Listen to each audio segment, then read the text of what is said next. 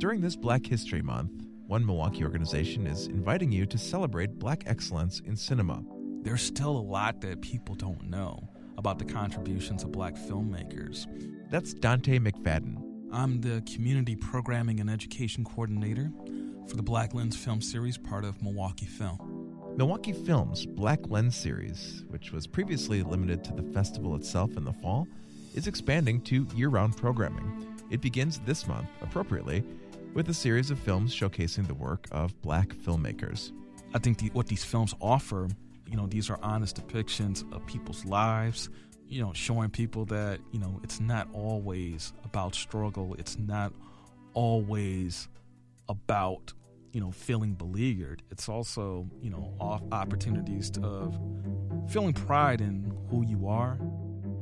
One of the special screenings comes just in time for valentine's day milwaukee film will be showing a series of short films depicting love between black characters on the 14th i think with these films we really want to show you know couples not only you know dealing with their personal struggles but also displaying love.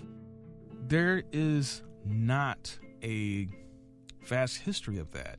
I mean, even dating back to the 1970s and the 1980s, it was still seen somewhat taboo for love scenes between black couples on screen.